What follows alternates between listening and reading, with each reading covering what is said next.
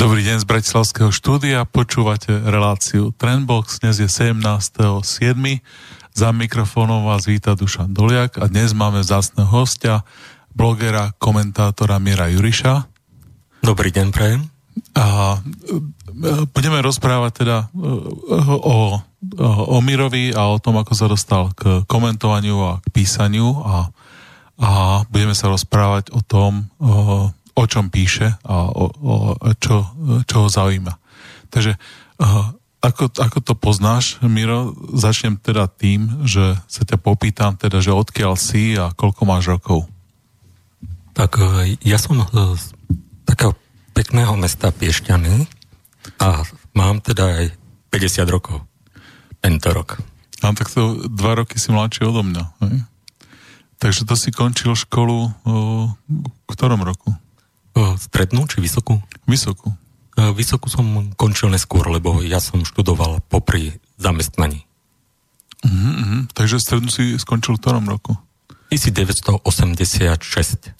devätnásťstoosemdesiatšesť, čiže tri roky pred revolúciou, si končil v Piešťanoch nejakú strednú? Nie, ja v Liptovskom Hrádku, Strednú Lesnicku. Strednú Lesnicku, aha. No a potom si hneď začal robiť, alebo jak to bolo? Áno, tak... Taký typický príbeh tej doby, tak pár mesiacov v robote a následné nástup na vojnu. Uh-huh.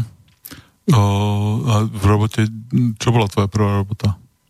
No, to sme robili ako pre lesy. Aj keď na projekcii, ale pre lesy. Hej, a čo si robil na projekcii? Je taká vec, ktorá teda bola vtedy, už ako je zavedená v týchto končinách, lesné hospodárske plány. Uh-huh. Čo to je pre poslucháčov, aby ste to vedeli predstaviť, že lesný hospodársky plán? V podstate je to určitý rámec, podľa ktorého musí ten, kto obhospodaruje les, vychádzať vo svojom obhospodarovaní. Tak ur, určuje, kde sa môže drevo rúbať. Hej. Ako sa to tam má, akým no, spôsobom rúbať. Ale je to nejaká mapa zrejme, hej? Áno, súčasťou toho sú aj mapy. Aha, čiže to nejaké, sú to nejaké papiere, texty a mapy. Áno. Aj nejaké tabulky, predpokladám, ktoré hovoria, že koľko les, koľko dreva, aké objemy, koľko stromov je to fyzicky a tak. Je to tak, ono v podstate my stále máme, a to už sa ťahá od Rakúsko-Uhorska, túto oblasť hospodárstva veľmi dobre ako prepracovanú a nie sú tie naše lesy až v takom zlom stave, jak sa to mediálne hovorí. Uh-huh. Sú teda nejaké príčiny, ktoré aj teraz viedli k veľkým výrubom, tie kalamity a ano. Tak... Ale není to taký zlý stav, jak teda tie médiá to predvádzajú za účelom senzácie, lebo dokážeme napotiť treba stranu, teda určitý svah hory, jak je bez lesa, mm-hmm. ale nikto už nevidí tú príčinu, prečo sa to stalo. Mm-hmm. Novinári to podajú tak, no vyrúbali to preto, lebo to chcú mm-hmm. predať. Mm-hmm. A keď sa na to pozrie človek, ktorý vie, o čo ide, tak zrazu zbada. Áno, bola to vetrová kalamita. Uh-huh. Keď sa pozrela nejaké zbytky, tak toto bola jasná kôrovcová kalamita. Uh-huh. A s- samozrejme, že sú aj takí majitelia, ktorí teda tie svoje lesy devastujú a na to, aby sa to nedialo v nejakej väčšej miere, tak už je tu veľmi dlhodobo zavedený tento plán. Možno pre ľudí, ktorí nevedia, o čo ide, by sa dalo povedať, že je to taká určitá obdoba, obdoba nejakého konania, treba stavebného, hej, že Uh-huh. Idete stavať stavbu, potrebujete nejaké povolenia, potrebujete nejaký projekt. Uh-huh.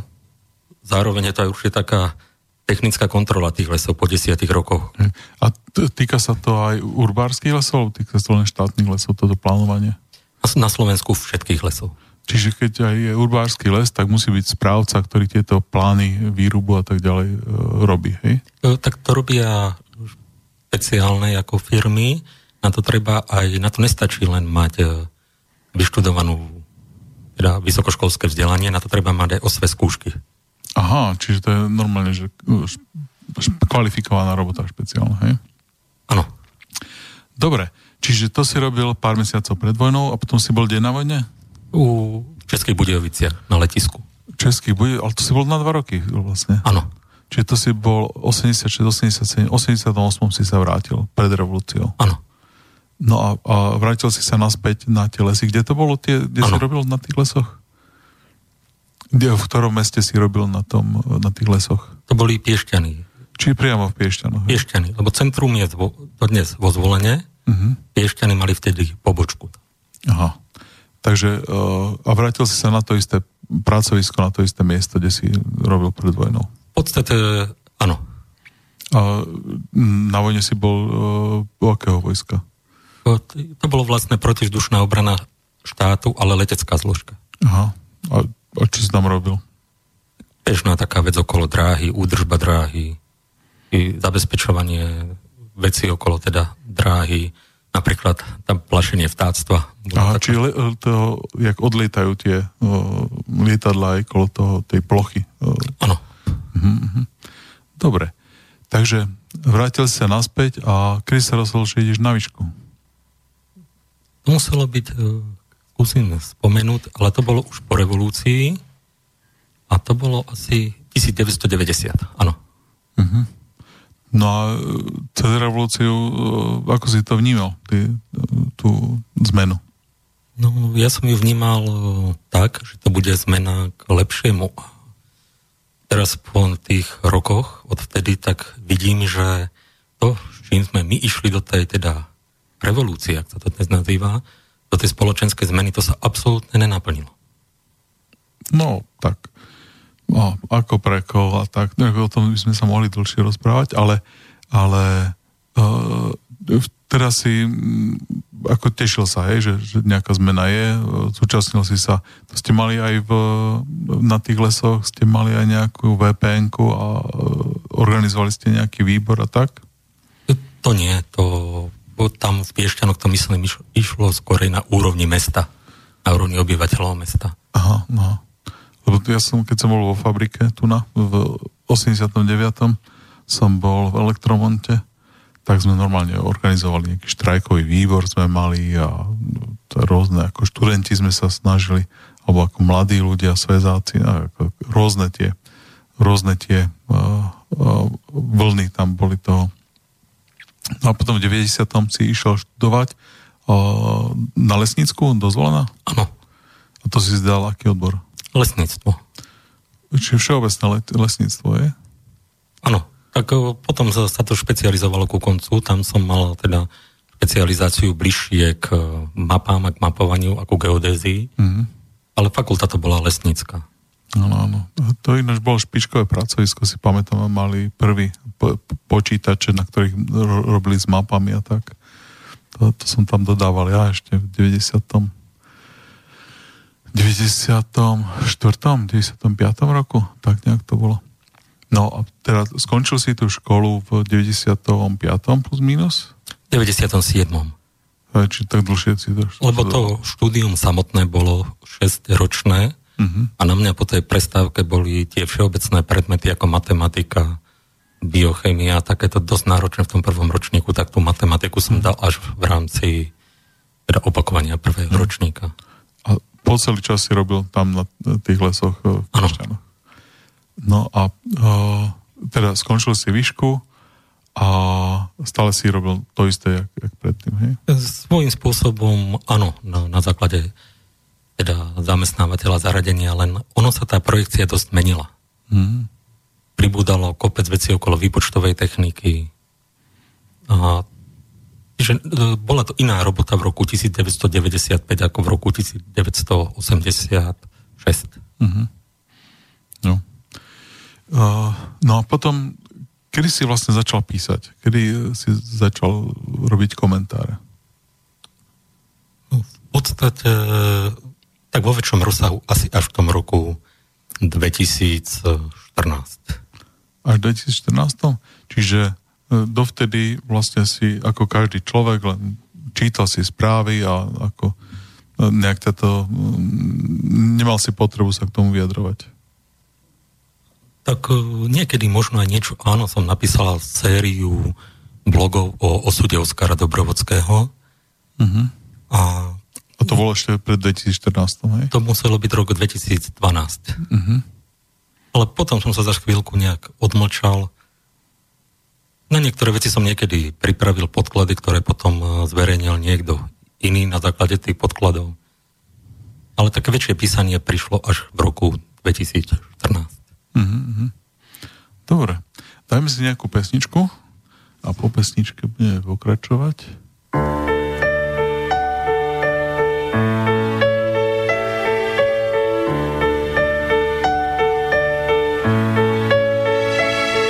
Dobrý večer, krásná dámo, noc se krátí, nemyslíte, dovolíte, chtěl bych znáti vaše jméno.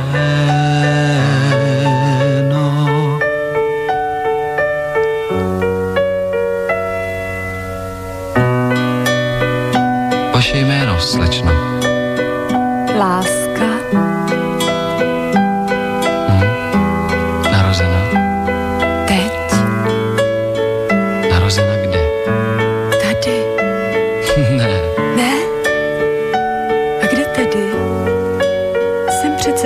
Tvoje láska. Láska. Lásko. Hmm. Co mi chceš? Jsi tady ještě? Jsem u tebe. Jsi u mne, ty... Co pak? To je dobře. Noc je krásná, nebe svítí. Hvězdnou sítí padá láska. V noci láska říci smí ti svoje jméno. Čoro, čobido, čoro, čobido, čoro, čobido, čoro, čobido. Takže po neočakávanom hudobnej uh, vložke. Mal som tam nastavené teda niečo úplne iné, ale uh, neviem, s tým asi robiť dostatočne. Uh, sa vraciame späť. Našim hosťom dnes, dnes je Miro Juriš, komentátor, bloger. A budeme sa, a rozprávame sa teda o, o jeho písaní. Takže vraví, že také vážnejšie písanie si začal v roku uh, dvetisícštrnásť. A kedy to bolo? V ktorých mesiacoch v dvetisícštrnásť? To bol apríl dvetisícštrnásť, keď za- začala kríza na Ukrajine naberať veľké obrátky. Mm, asi to sledoval aj predtým? Kedy si to vlastne zachytil, že niečo sa na Ukrajine deje? Tak normálne som teda sledoval, že Majdan, sledoval som t- ako tú západnú režiu celého toho.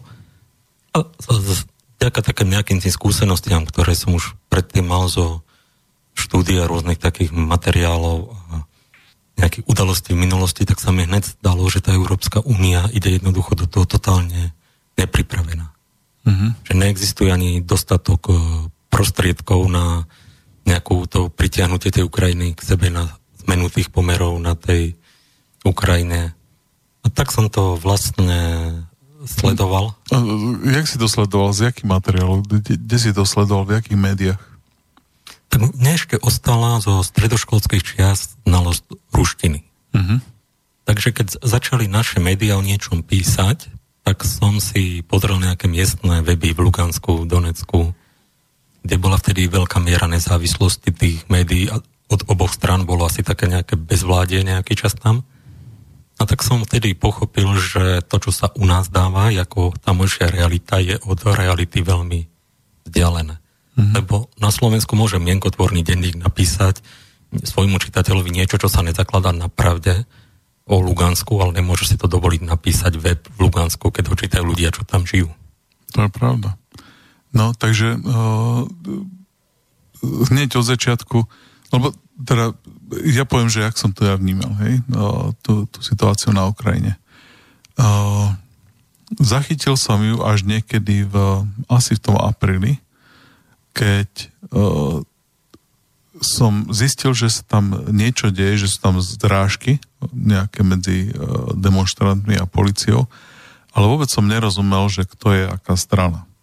No a povedal som si, že tentokrát mi to neujde, lebo uh, tá situácia v Juhoslávii, tá celá vojna v Juhoslávii, tak vlastne som pracoval a venoval som sa rodine a kadečomu inému, že som na to nemal čas. Takže som jej nerozumel a, a potom som až niekedy dvetisíc sedem, osem, deväť až v tom čase som si čítal spätne materiály a snažil sa zrekonštruovať, čo sa stalo. No ale toto sa mi dalo ďaleko zaujímavejšie, že človek sa môže pozrieť na to, jak sa vyvíja situácia v reálnom čase. Môže skúsiť odhadovať, že ako sa, kam sa prikloní realita. Tak začal som teda sledovať a začal som sledovať najprv naše médiá a, a také tie americké, Reuters, Bloomberg, tie ekonomické, kde teda je to prefiltrované cez také tie, ten pohľad tých ekonomov.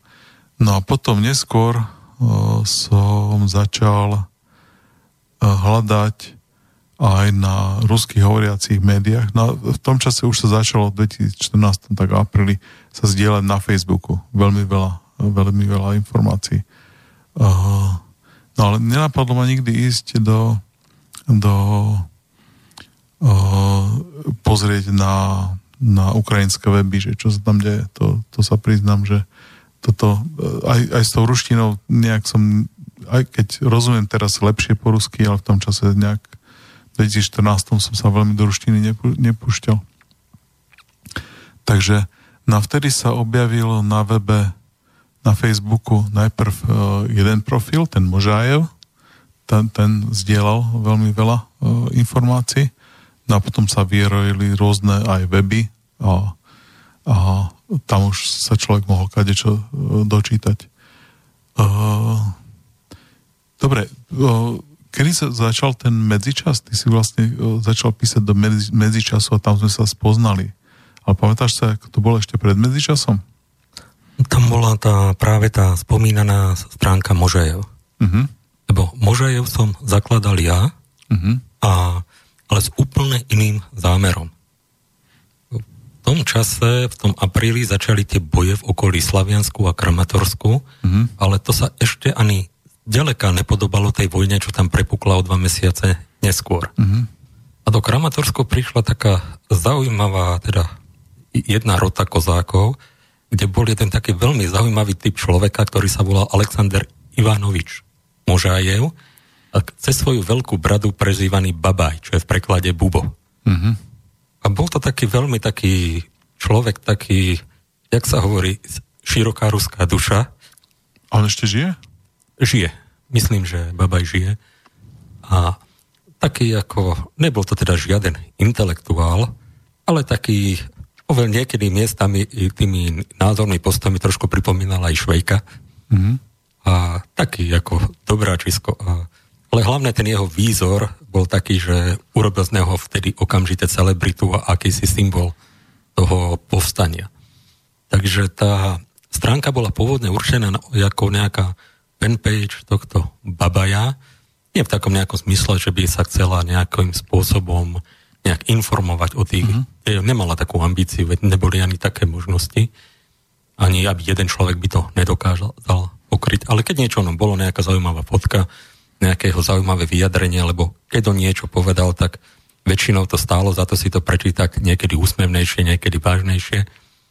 A zrazu sa zistilo, že je hľadom na cenzúru, ktorú zaviedli médiá, alebo mm-hmm. jednostranné informovanie, je obrovský hlad vo verejnosti po týchto informáciách. Uh-huh. Tak sa preložili možno prvé články z tých e, webov, z tých e, doneckých, luganských, alebo ešte skôr sa robili také abstrakty, lebo nie každá vec zaujímala ano. toho čitateľa slovenského. slovenského. A potom sa zrazu začali tam na tú stránku hlásiť ľudia, že ktorí by radi pomohli. Uh-huh. A bolo tam šťastie, že v tom čase asi nebolo ničoho iného, tak bola tam taká skupina ľudí, ktorí vedeli rusky. Uh-huh.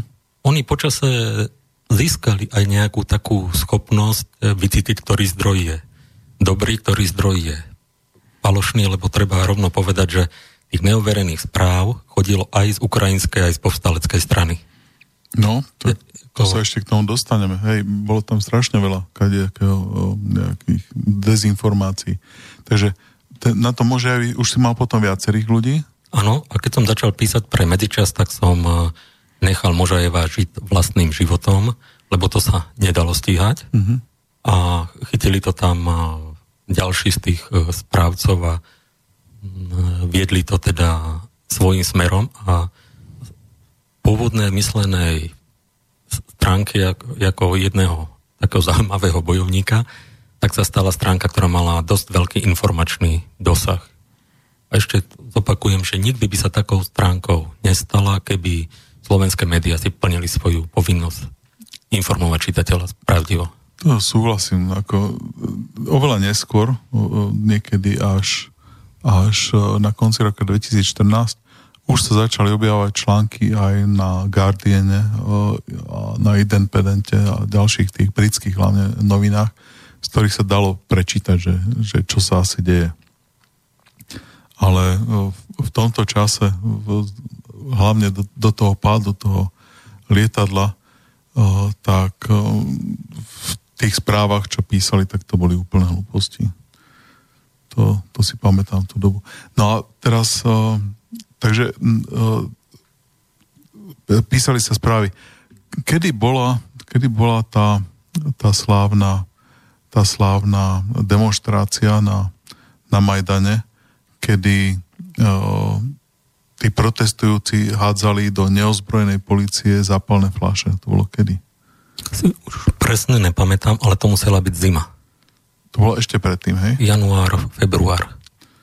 Hej, lebo sa pamätám, že toto som hľadal veľmi videa uh, na YouTube a, a viem, že uh, strašili toho prezidenta tým, že ako náhle by bola polícia ozbrojená, takže ľudia by vlastne, že by vyvolal krvavý konflikt. Tak preto vydal on príkaz polícii, že nemá ísť ozbrojená. Napamätám sa, že tam tí demonštranti, ktorých dnes my oslavujeme, áno, tak do týchto neozbrojených policajtov, teda tí, ozbro, tí policajti mali štíty, mali, boli oblečení teda v, v tých čiernych a týchto, a myslím, že mali aj palice nejaké. Ale každopádne nemali strelné zbrane, no a tí demonštranti mali urobené tie molotové koktejly a, a videl som, že aj, aj tam uhorel nejaký, ako to skončilo vtedy. Tak videl som fotografie a videá s niekoľkými popálenými policajtami, ale či tam boli obete na životoch, vtedy som to až tak nesledoval. Mm-hmm. Ale to, toto bolo spätne, keď si, si toto pozrel, nie? Áno, spätne. No. A potom, kedy bola tá situácia, že utiekol odtiaľ prezident? To bolo kedy? On ani neutiekol z Kyjeva. Tam bolo podpísané nejaké také, nazval bych to, prímerie. Mm-hmm. Tým, že Európska únia sa zaručila, že teda dohliadne na to, aby na, teda na vedúcich predstaviteľov tých protestov, ktorí boli zjavne tou Európskou úniou podporovaní, že tie násilné akcie ustanú. A on odišiel do Charkova. A to bolo kedy toto? Nepamätám presne ten deň. Ale jar niekedy dvetisícštrnásť. Áno, prechod zima jar. A následne, keď on odišiel do Charkova, tak demonštranty mu obsadili prezidentský palác, obsadili tie úrady a to hm. dohodnuté prímerie neplatilo. Hm. A kto boli tie vedúce osobnosti tých, tých demonstrantov? Tak neviem to ja tak povedať presne, jaká tam bola hierarchická štruktúra, ale Pravý sektor tam mal veľmi dôležité postavenie. Uh-huh. A kto sú to tí Pravý sektor? Ako by sme ich mohli teda o, o poslucháčom opísať? Je to... Pravý sektor vznikol zlúčením nie, niekoľkých organizácií, ktoré teda sami seba nazývajú ako patriotické organizácie. Mm-hmm. A je tam, ale to ich vnímanie patriotizmu by bolo u nás trestné. Aj, čiže nacionalisti vyslovene, ako, alebo dokonca až nacisti. Až nacisti mnohí. Mm-hmm. A keď som to, taký zaujímavý príbeh, keď som to svojho času v nejakej diskusii na smečku alebo niekde opísal tieto udalosti, tak ma už si nepamätám presne ktorý, ale taký významnejší bloger mm-hmm. na smečku mi tak odpísal, že áno, je to pravda, ale mal by som chápať zložité dediny, dejiny Ukrajiny, mal by som chápať, že oni dospeli k takémuto videniu sveta, že ono sa to v tej únii postupne poddá, Áno, to je jeden taký tiež populárny uh, bloger slovenský, tak uh, ešte pred niekoľkými rokmi, čiže dlho pred, uh, pred uh, Majdanom, sme sa rozprávali a on, ja vravím, že no, ale, že počuj, to ti nevadí, že v, v Litve a Lotyšsku podporujeme o, nacistov a že Rusi nemajú občianstvo, že im odmietajú dať občianstvo. A on vraví, že no áno, že je to problém, no ale aj tak, že čo tam majú tam tí Rusi čo robiť. No, že sú tam narodení, ako to, tam už je druhá generácia ľudí, čo ako, a nemajú s komunistami nič spoločné, ako títo ľudia. No. Ako, ja som sa snažil tak pochopiť deje aj z tej druhej strany ukrajinskej. A dneska, keď sú tie elektronické siete, tak dá sa trošku sa pozrieť na súkromie, na životy niektorých osôb. Mm-hmm. Nehľadil som na tých nejakých predstaviteľov Dmitra Jaroša alebo tak, ale hľadal som tých takých tých radových členov, mm-hmm. tých vojakov, napríklad Ajdaru. Tam uh, som sa teda nejakým spôsobom dostal na stránky, teraz neviem, či ma zobrala za priateľov, alebo už jak to bolo, ale mohol som prehliadať profil jednej dievčinky, ktorá sa volala Vita Zaberucha. Tu si pamätám, no. Celkom pekná dievčinka, keď teda si ju nájdete, ak vám chce pri Google. Nože a jej ako pohľad na svet. Jednak tie fotky, čo tam máte pozadia, hej, tie znaky, tak u nás by ju zavreli asi hneď, teda, keby bola to Slovenka. A jej ako pohľad na svet, tak dievča vyrastá v nejakej rodine, kde to nejako funguje, alebo viac nefunguje. Krajine, ktorá viac nefunguje, ako funguje, na obracia sa k nejakej tej svojej histórii. Uh-huh. A keďže tá vina za to nefungovanie tej krajiny sa háže tak, ako si mediálne na Rusko, uh-huh. alebo na Sovietsky zväz, nepovedia, že naše elity sú také, že, že tú krajinu zničili, ale so, Sovietsky zväz, sovietská minulosť, Ladomor sa spomína veci spred mnohých rokov, tak zákony to ich to niekam presmeruje. Uh-huh. A presmerováva ich to tam, kde mali nejakú tú poslednú, nejakú tú kvázi, nejaké to vystúpenie svoje a to bolo za, čo si oni teda myslia, že bolo ich, aj keď nebolo ich, to bolo začiat druhej svetovej vojny, keď prišiel Wehrmacht a vyhnal stade sovietské vojska. No, Veľ, veľmi nešťastné asociácie, ale však aj na Slovensku máme rôzne také. No, samozrejme, susední Maďari majú a, a ostatné krajiny, hej. Chorváti sa dosť často hlasia k Ustášovcom a podobne. Hm. Uh, to, to je veľmi zaujímavé. Ja som si tú uh, dievčinku tiež pozeral, a nielen ju. Hej. Uh, častokrát zdieľali uh, rôzni ľudia uh, tie, tie uh, tetovačky od tých rôznych bojovníkov. No a teda celé to vzniklo tak, že že na Majdane, ťažko sa to dá vygoogliť, ale uh, je záznam rozhovoru, ktorý dala na web ruská tajná služba, akokoľvek sa volá. A ten uh, rozhovor sa udial niekedy v novembri dvetisíctrinásť a toho roz- rozhovoru sa zúčastnili Dmitro Jaroš, uh, jeden z tých bratov Kličkovcov, a tretí bol uh, Oleg Ťagnibok. Uh, tak sa volá, že? Áno. Nie, tak to ešte Parubí, Ťagnibok tam bol a Kličkov. Kličkov alebo Kličkov. Hej, rôzne médiá ho rôzne uh, nazývajú. No a v, v, plus minus sa dohodli o tom, že zorganizujú Majdan, že treba niečo zorganizovať proti prezidentov, proti prezidentovi. Uh, nič viac sa z toho nedá uh, dozvedieť, len uh, rozdelili si úlohy, že kto bude čo robiť. No a na toho Parubia, myslím, že na toho padlo organizácia toho stanového mestečka a to zásobovania toho celého, celého Majdanu. No a oni každý teda rokoval so svojimi ľuďmi a so, s tými kontaktami, ktoré mali a, a snažili sa to uh, uh, nejakým spôsobom zorganizovať. No a teraz, keď som si pozeral, že kto to je ten Parubí, tak som našiel, že Centrum Šimona Wiesenthala ho označilo za fašistu. A celkom akože tak pár riadkov o ňom popísali, čo sa mi zdá teda, že, že u nás nikto z Kotlebovcov si nezaslúžil, aby Centrum Šimona Wiesenthala o, o ňom písalo. Takže Takže boli to uh, nejaké uh, dôležité aj pre, pre, pre nich. No ale zase som uh, potom neskôr potom neskôr som pozeral a veľa ľudí v, aj, aj samotný Jaceňuk majú židovský pôvod. Takže uh, je to veľmi taká zaujímavá tá koexistencia tých pravicových síl alebo ultranacionalistických s, s tým zvyškom tých, tých, tých Ukrajincov.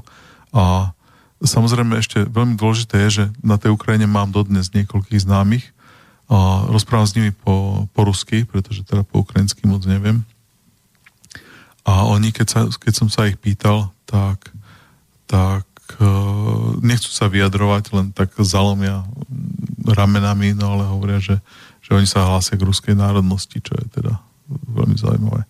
No ale keď si spomínal toto, tak som si spomínal ešte na jednu staršiu príhodu a tá sa udiala niekedy ešte na prelome sedemdesiatych osemdesiatych rokov v Prešove. Mal som jedného kamaráta, ktorý sa prisťahoval z Ukrajiny na Slovensko do Prešova. A išli sme večer z tréningu, no a on mi povedal takú zaujímavosť, že u nich v partii, neviem, odkiaľ bol, z ktorého mesta na Ukrajine, takže keď niekto povie ruské slovo, tak musí zaplatiť ako pokutu.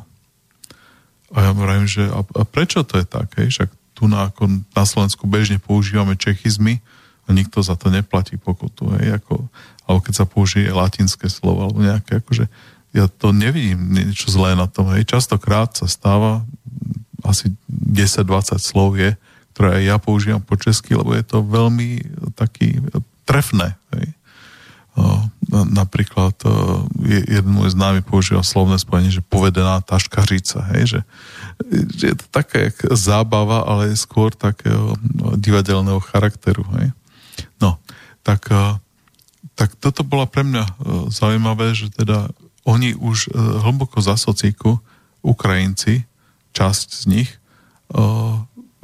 sa vymedzovala voči, voči ruskej národnosti, ale zároveň v niektorých, na niektorých častiach Ukrajiny žije do päťdesiat percent alebo aj viac ako päťdesiat percent ľudí, ktorí rozprávajú len po rusky, že nevedeli vôbec po ukrajinsky. Takže to to som tak vnímal také rozpoltenie. No a potom to rozpoltenie pokračuje, pokračuje aj ďalej a pokračuje až dodnes, že, že tie uh, ulica, teraz najnovšie vznikla ulica Štefana Banderu a Šukeviča v Kyjeve. Uh, asi to by sme mali poslucháčom porozprávať, že, že kto, kto to boli tí uh, Bandera a Šukevič.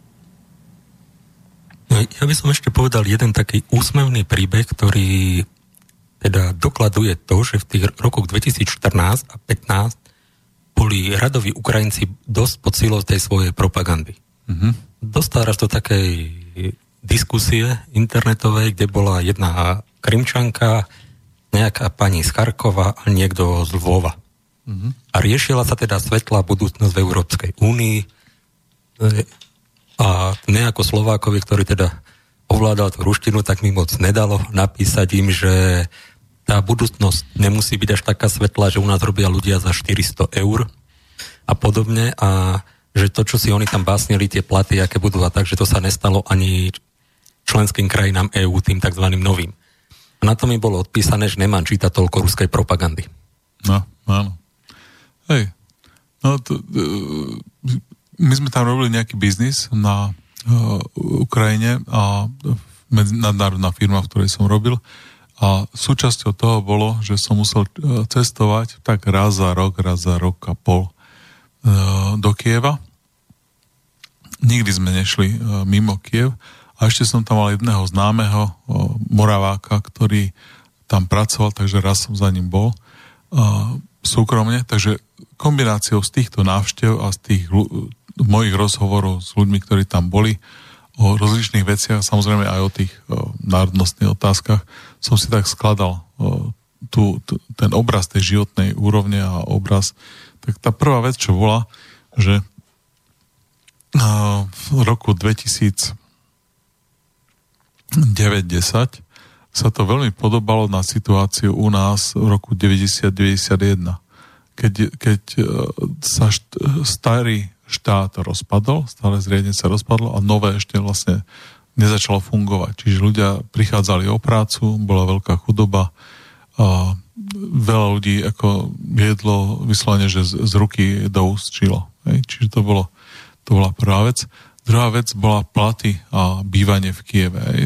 Platy sekretárok boli tisícšesťsto dolárov a bývanie stalo dvetisíctristo, nejaký trojizbový byt na sídlisku pätnásť kilometrov od centra Kieva smerom k letisku, kde samozrejme je hluk od letiska a je to na dvadsiatom poschodí v paneláku nedobre izolovanom.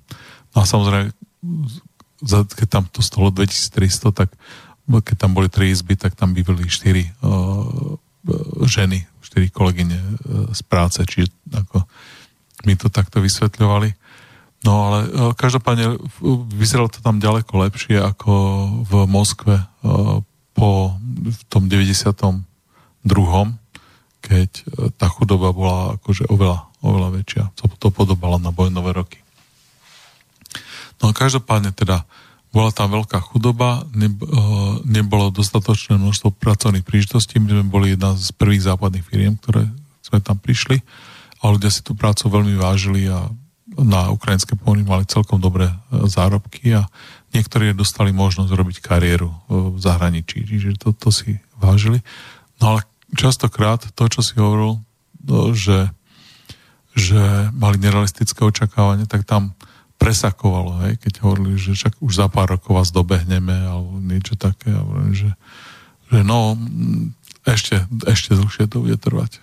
Ja keď som išiel z uh, toho hlavného námestia, toho Krošťatík alebo Chrešťatík, som išiel smerom na uh, Majdan ne, nezáležitosti, tak uh, tie, tie chodníky a tie, tie cesty boli deravé a chodníky boli, že obrubník bol a potom bola len udúpaná hlina, hej? Čiže uh, tak, že nejak ako už potom na konci, hej, už naposledy, keď som bol, už tam bol normálny asfalt, ale na začiatku tá, tá úroveň to bolo, na Slovensku sme toto nemali, čo si pamätám, že by na tak dôležitej uh, spojnici dvoch dvoch centrálnych bodov hlavného mesta, že bolo namiesto chodníka nejakú dúpaná hlina, tak to bolo také.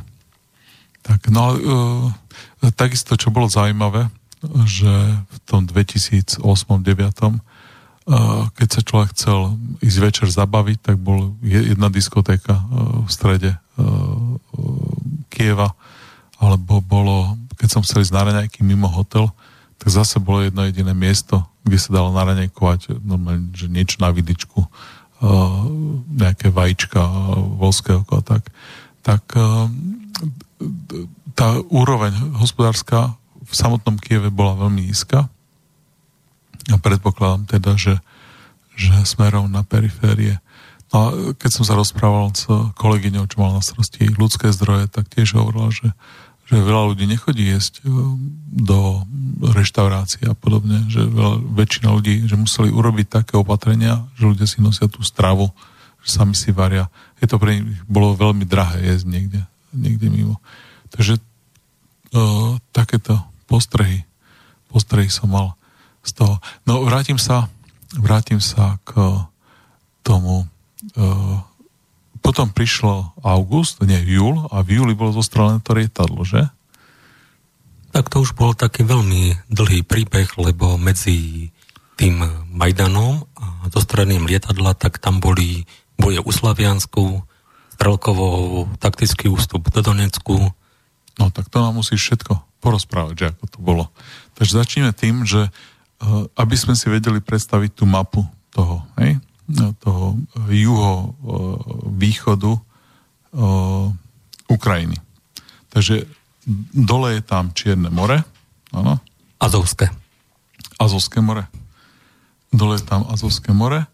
A no a počkaj, ten Krym, ten je kde? Krym je o, o, do západu a juhu umývaný Čiernym morom a zo severovýchodu Azovským. To je vlastne taký záliv. Aha, jasne, jasne, jasne. Čiže či je tam to Azovské more, potom je tam na jakej časti t- toho územia sú hranice s Ruskom? Aké dlhé sú? Nejakých tridsať štyridsať kilometrov? Medzi, ako v Doneckej, alebo v Luganskej? Donecká, tejto oblasti a, a Ruskom. Nie, to je oveľa viacej, to budú, to musí byť vyše poustovák, myslím, ale neviem, nemeral som to nikdy. Čiže, tak vyše stovky je to. Určite. Hej? Vyše stovky. No a potom oni súvisia už s ďalšími, uh, ďalšími uh, tými krajmi uh, Ukrajiny. Hej? Ostatné hranice už nemá s zahraničím, len má s morom a s Ruskom. Áno, tak to je. Táto oblasť. Dobre, oni tam, e, koľko ľudí tam žije v tej oblasti? No, priznám sa, že toto som si nikdy ako no, celá Ukrajina má štyridsať e, miliónov plus minus. Myslím, že štyridsaťdva teraz. štyridsaťdva A oni, toto bolo taká jedna osmina tej Ukrajiny, áno? Čiže môže to byť aj tak do päť miliónov ľudí tam žije v tej oblasti. Netrúfam si povedať, ale hej. No treba si predstaviť, že a, a rozmermi to je plus minus Slovensko, hej, čiže nejakých, my sme nejakých tristo krát sto kilometrov, tak oni sú nejakých dvesto krát dvesto, hej, tá oblasť tam Donecká, Luganská. Tam ešte to, čo sa chápe pod oblastou, či pôvodná administratívna oblasť, alebo súčasné územie Luhanskej a Doneckej národnej republiky. A nekryje sa to, hej? Nie, lebo zhruba polovicu alebo aj viac Luhanskej oblasti ovláda stále Ukrajina a polovicu Donetskej asi ovláda Ukrajina. Mhm. Čiže vlastne len polovicu Donetská a polovicu Luganská ovládajú rebeli, áno, alebo domobrana a polovičku tá pravidelná alebo nepravidelná armáda, hej, ktorá je tam. No. Dobre, čiže uh, uh, ako to vlastne vzniklo, že zrazu sa zoberie nejaká armáda, ukrajinská v tomto prípade, a začne bojovať proti občanom svojej vlastnej krajiny? Tak je to taký príbeh, ktorý mal svoj začiatok v tom Majdane a v tých teda ľuďoch, ktorí ten Majdan fyzicky robili. Uh-huh. Už sme tu predtým spomínali teda ich sklony k, k teda k Wehrmachtu a k týmto dejinám. A ono to bolo možno dôsledok, ani nie tak príčina, ako dôsledok ich takého miestami až nenávistného vzťahu k ruskému obyvateľstvu. Mm-hmm. A ten nenávistný vzťah e, vyvolával obavy. Mm-hmm. Následná štátna moc, ktorá sa po Majdane stala štátnou mocou, tak začala persekuovať tých e, ruských e, funkcionárov, teda funkcionárov ruského pôvodu alebo aktivistov ruského pôvodu na ukrajinskom území, teda na území tej juhovýchodnej Ukrajiny. Áno, ale to ešte sa to začalo v samotnom Kyjeve, lebo oni niekedy vo februári prijali zákon o zákaze používania ruského jazyka, ak sa pamätám, dvadsiateho piateho februára to bolo. A, a, a druhá vec bola, že na Majdane, keď tam, lebo okrem Majdanu, to sa malo vie, existoval aj anti-Majdan na inom námestí v, v Kyjeve. Neviem si to vôbec predstaviť na, na päťdesiat. A tam sa pár stoviek ľudí vždy, každý deň e, e, stretlo. No a viem, že tam práve tí, tí Majdanovci, hlavne takí tí násilníci rôzni, tak chodili a bili sa s tými ľuďmi a, a častokrát ich aj odvážali, buď oni alebo polícia. Tých ľudí odvážali za mesto a byli a dokonca nejakí ľudia sa tam strátili. Ako, neviem, či si tieto veci čítal. Áno, je to pravda, že ten Majdan bol plný násilia, aj takého, povedali som, etnicky motivovaného násilia a to všetko vyvolávalo v tej juhovýchodnej Ukrajine obavy. Plus, uh, oni boli takí, by pripadalo tá nová vládna, no taký príliš ramenatý, tá SBUčka, to je niečo ako u nás náka. Uh-huh. Tak chodila, zatýkala teatrálne, hej, tak tie určité podobnosti až desia niekedy, že jak začal vývoj tam, jak skončil, hej, že uh-huh. Aj v strednej Európe by sme si mali dať pozor. A trvalo im to až do chvíle, keď nenarazili na prvú jednotku opolčenia, potom im tie ramena tak trošku spadli. Ale to už bolo oveľa neskôr, hej? To už bolo v tom apríli. Už v apríli vznikli opolčenci. Áno, prvé opolčenie, tam bola taká vec, že... Opolčenie to sú tí ozbrojení rebeli. Áno, no. domobrana. Domobrana. A tam bola taká vec, že v podstate ono ten sud, ten valec, to už bolo tou výbušnou zmesou ako správne nastavené, len chýbala iskra. Mm-hmm. No a iskra bola, že v tom čase pôsobil v Kieve ako šéf nejakej ochranky alebo niečo takého Igor Girkin, prezývaný Strelkov. Mm-hmm. No. Čo bol, taký povedal... Dneska by ho možno označili za Pansláva, alebo niečo také, alebo z Rakúsko-Uhorska určite za Pansláv, panslavistického extrémistu. A on mal skúsenosti s bojov v Bosne. Mm-hmm. A plus partia jeho nejakých známych alebo ľudí, ktorí teda videli, čo sa deje. A on pôsobil v Kieve. Prosím? A on pôsobil Strelkov v Kieve. Hej? Kieve, ale potom zistil, že v Kieve je situácia stratená. Uh-huh. Tak sa presunul ku Charkovu a do Slavianska. Uh-huh. A v Slaviansku sa mu podarilo teda, alebo tým jeho ľuďom, obsadiť, myslím, policajnú stanicu, dostať sa ku zbraniam a vyzbrojiť miestne obyvateľstvo. Uh-huh. Jasne. Následne tam Ukrajina poslala dvadsiatu piatu výsadkovú divíziu, ktorá to mala teda zabezpečiť poriadok. Čak bola to ako elitná divízia. Dokonca vyzbrojená aj nonami, teda aj ľahkým delost, teda delostrelstvom výsadkovým a podobne, ale tá divízia bola nespoľahlivá. Mala. Časť ľudí tam bolo pro ruských. A... Áno, ruského pôvodu a tá divízia v podstate zlyhala, odovzdala zbrane Strelkovovi, niektorí ostali u Strelkova a tým vlastne začalo to povstanie, ktoré malo predtým také iba miestne, lokálne drážky, zvyčajne medzi tou miestnou, teda es bé ú, tou miestnou Nakova občanmi, mm-hmm. tak začalo prerastať do niečo organizovanejšieho. Ja som na svojom blogu písal o Korsunskom pogrome. Ten bol kedy? Ten bol ešte predtým, že? Ten bol predtým a ten viedol k odtrhnutiu Krymu, de facto. No. A mohli by sme poslucháčom zopakovať, že o čo, o čo išlo? Jak si to vnímal ty? No, išlo o to, že Krymčania ako svojou, jak si svojou históriou, svojim národnostným dĺžením a takto, sa cítili veľmi ohrození pádom Janukovičovej vlády a ešte teda nepochopili asi zrejme celkom vážnosť situácie, že proti komu v tom Kieve stoja, tak sa vybrali akože do Kieva demonstrovať. Mm, koľko asi ľudí išlo? To neviem, to, ale boli to nejaké, bolo to nejaká kolóna autobusov, ktorú... Hej, okolo štyristo ľudí to bolo, hej, a kolóna autobusov, nejakých osem autobusov sa mi zdalo, že tam som napočítal. Existujú z toho videá s mobilov a, a snáď sa vám podarí aj na YouTube to nájsť aj poslucháčom. No, takže a, e, ľudia sa vybrali demonštrovať do Kieva. Tam sa im podarilo dostať? To neviem, či, sa, či boli ako linčovaní cestou tam alebo cestou naspäť, to už neviem. Nepodarilo sa, podľa mňa sa im nepodarilo dostať, nepamätám si to, mus, musím to pozrieť do toho blogu. E, už sa vracali späť a tam ich e, z Kieva, tí, práve t- tí násilníci, tí chuligáni, majdanisti, podpora, taká násilná podpora Majdanu, tak ich dostihli, prehradili im cestu a potom ich začali uh, mlátiť. Hej? Niečo také tam bolo a bolo to veľmi drsné, že oborí sa, že pripomínalo to štyridsiaty prvý rok tam. Hej. Uh, zomreli tam nejakí ľudia pri tom Korsunskom pogrome? Priznám sa, že neviem, vtedy som ešte to tak nesledoval. Hej.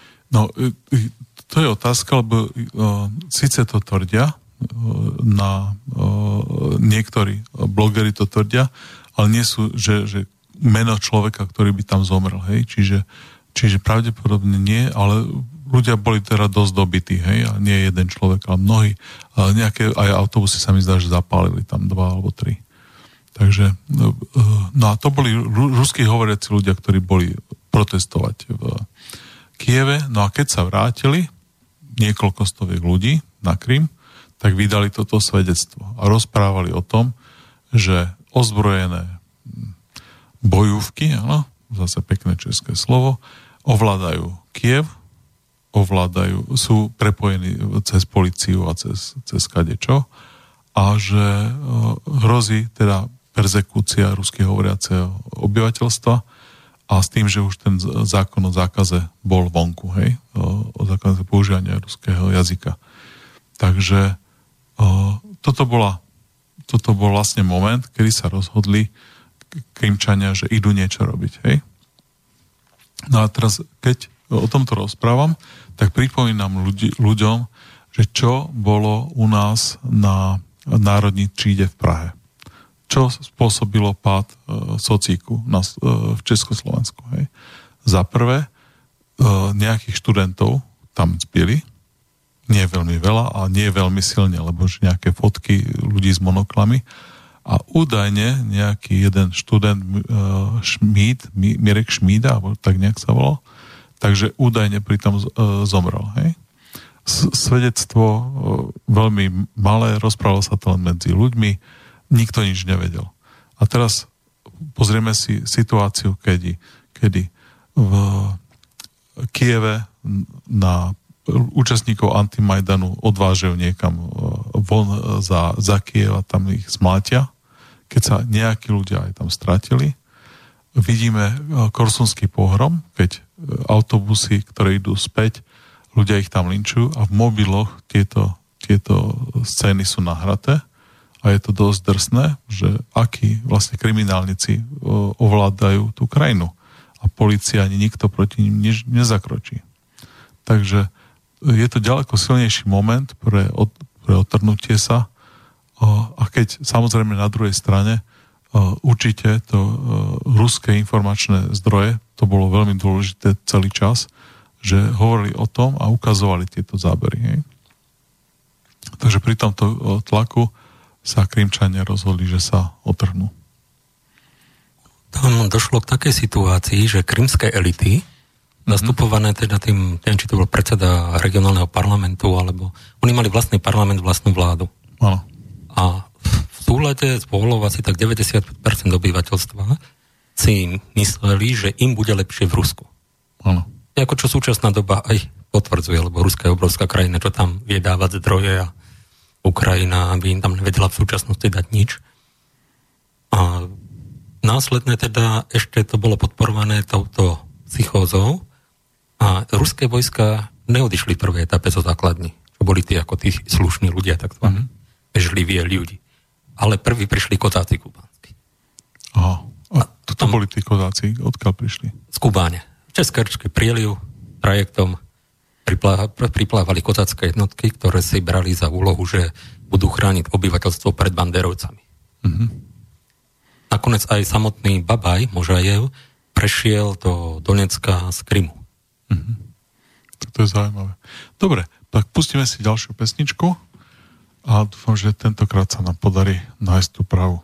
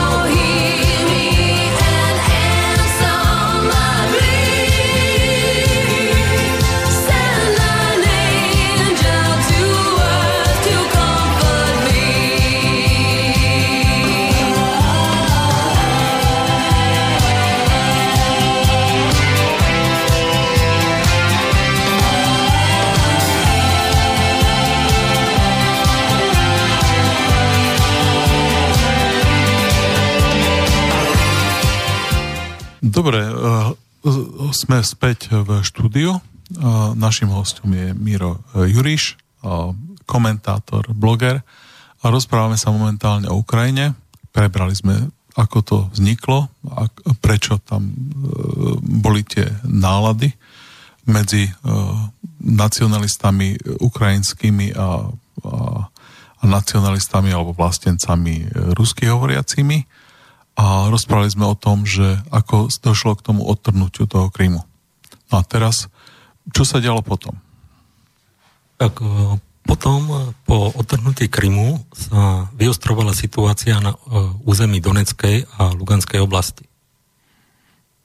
Pri takom spätnom pohľade, keby ukrajinské orgány boli zasahovali jemnejšie, nebol by tam ten odpor možno ani vznikol a dalo sa tam nejako pre tú spoločnosť rozumne dohodnúť. Nakoniec... To hovorím o nejakom apríli, máji, hej? Áno, skôr už ten, teda ešte v apríli myslím, že bola šanca. Hej.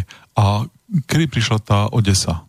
Ten dom od odborov alebo dom kultúry v Odese? Tak si dobre pamätám druhého mája, ale môžem sa mýliť. Hej, čiže uh, uh, pripomeňme poslucháčom, čo bolo v tej, tej Odese. To, to bol asi dosť dôležitý moment. No, v Odese zaútočili teda banderovské uskupenia na dom odborov, kde sa nachádzali nejakí miestni menšinoví teda, alebo teda tam možno aj väčšiny proruskej aktivisti, no. Ruskej národnosti. No a im sa podarilo ten dom odborov podpáliť, pričom zahynuli teda aj ľudia, ktorí s tým nič nemali, upratovačka, takýto. Koľko tam bolo mŕtvych? Nejakých dvadsať, tridsať? Tak nejakú si tiež presne nepamätám. Jedno viem, že čo sme spomínali, tú dievčinu, tú Vitu, tá bola tuším obviňovaná, že, ju, že tam zarábala tie koktejly, ale uh-huh. či, či ju identifikovali správne, ale iba nejaká podoba, to neviem. Uh-huh. Čiže uh, ľudia, ktorí žili v Luganskej a, a Donetskej oblasti, videli niekde okolo druhého mája, že prebehlo to, čo prebehlo v tom dome odborov, že ruskí hovoriaci aktivisti, že boli de facto zabití tými majdanovcami, tými násilníkmi. A čo sa spustilo, a Strelkov už fungoval, Strelkov už bol, mal, mal tie zbrane, mal tú jednotku, kde sa vtedy on nachádzal v tom čase? Tam je taká legendárna tá obrana Slaviansku, kde obránili mesto Slaviansk proti veľmi silnej presile. Uh-huh. Ukrajinskej armády, ale bolo to celé hlavne o tom, že tá ukrajinská armáda jej sa moc bojovať nechcelo. A druhá vec, nedostatky vo výzbroji, vo výstroji, aj hlúposť veliteľov. Hej, no a ešte ďalší ten faktor, že veľa veliteľov, hlavne tých vyšších, vyštudovalo v Rusku a že boli vlastne nevideli žiadny dôvod bojovať proti ľuďom, skôr boli pacifisticky naladení voči vlastnému obyvateľstvu, nechcel sa im bojovať. Aj na, zrejme aj podcenili protivníka, ja si pamätám na jednu udalosť, keď poslali nad Slaviansk relatívne nízkej letovej hladine fotografickej Antonov dvadsaťšesť. Uh-huh. To, je, to je aké veľké lietadlo? No, tak bežné dopravné, tuším, dva motory, to má turbo vrtulové. Hej, čiže nejakých päťdesiat ľudí by sa do toho zmestilo, hej, ako malé, malé dopravné lietadlo. To bol ten fotografický typ, kde mm-hmm. veľa ľudí nebolo, no ale samozrejme, že povstalci, čo boli vyzbrojení základnými protileteckými strelami, tak mali v polovačku na kačicu, dali ho dolu. Hej, to sú tie, čo sa od, odpalujú z ramena, hej, také tie. Takže, o, no a či tam, a ten Slaviansk teraz patrí komu? Teraz je obsadený Ukrajincami, alebo... Obsadený Ukrajincami, pretože istý čas nastala situácia, že rozilo, že sa do ukrajinských rúk dostane Doneck. Mm-hmm. A tedajší minister obrany Doneckej republiky bol Igor Strelkov a ten pripravil taký veľmi ambiciózny plán, ktorý aj je riskantný plán, ktorý mu vyšiel a jednoducho vyšiel so svojimi jednotkami zo Slaviansku a opevnil sa v Donecku. Mm-hmm. Jasne. No, ja som tam čítal veľmi veľa a teraz neviem, či sú pravdivé údaje alebo nie, informácie o tom, že, že tie dobrovoľné zbory, treba ešte to povedať, že tí násilníci z Majdanu sa postupne obliekli do maskáčov a prešli do, na hranicu s Doneckom a Luganskom a začali tam fungovať ako riadne vojsko. Aj. Kedy oni dostali oficiálny nejaký status a kedy ešte fungovali ako dobrovoľné zbory? Počas tej hlavnej fázy bojov ešte fungovali určite ako dobrovoľné zbory.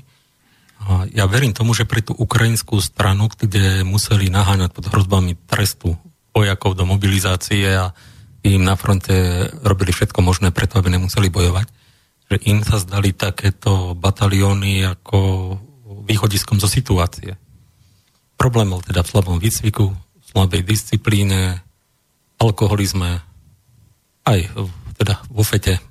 A v imitých mozgoch, lebo sú to úplne sprostí ľudia, títo násilníci.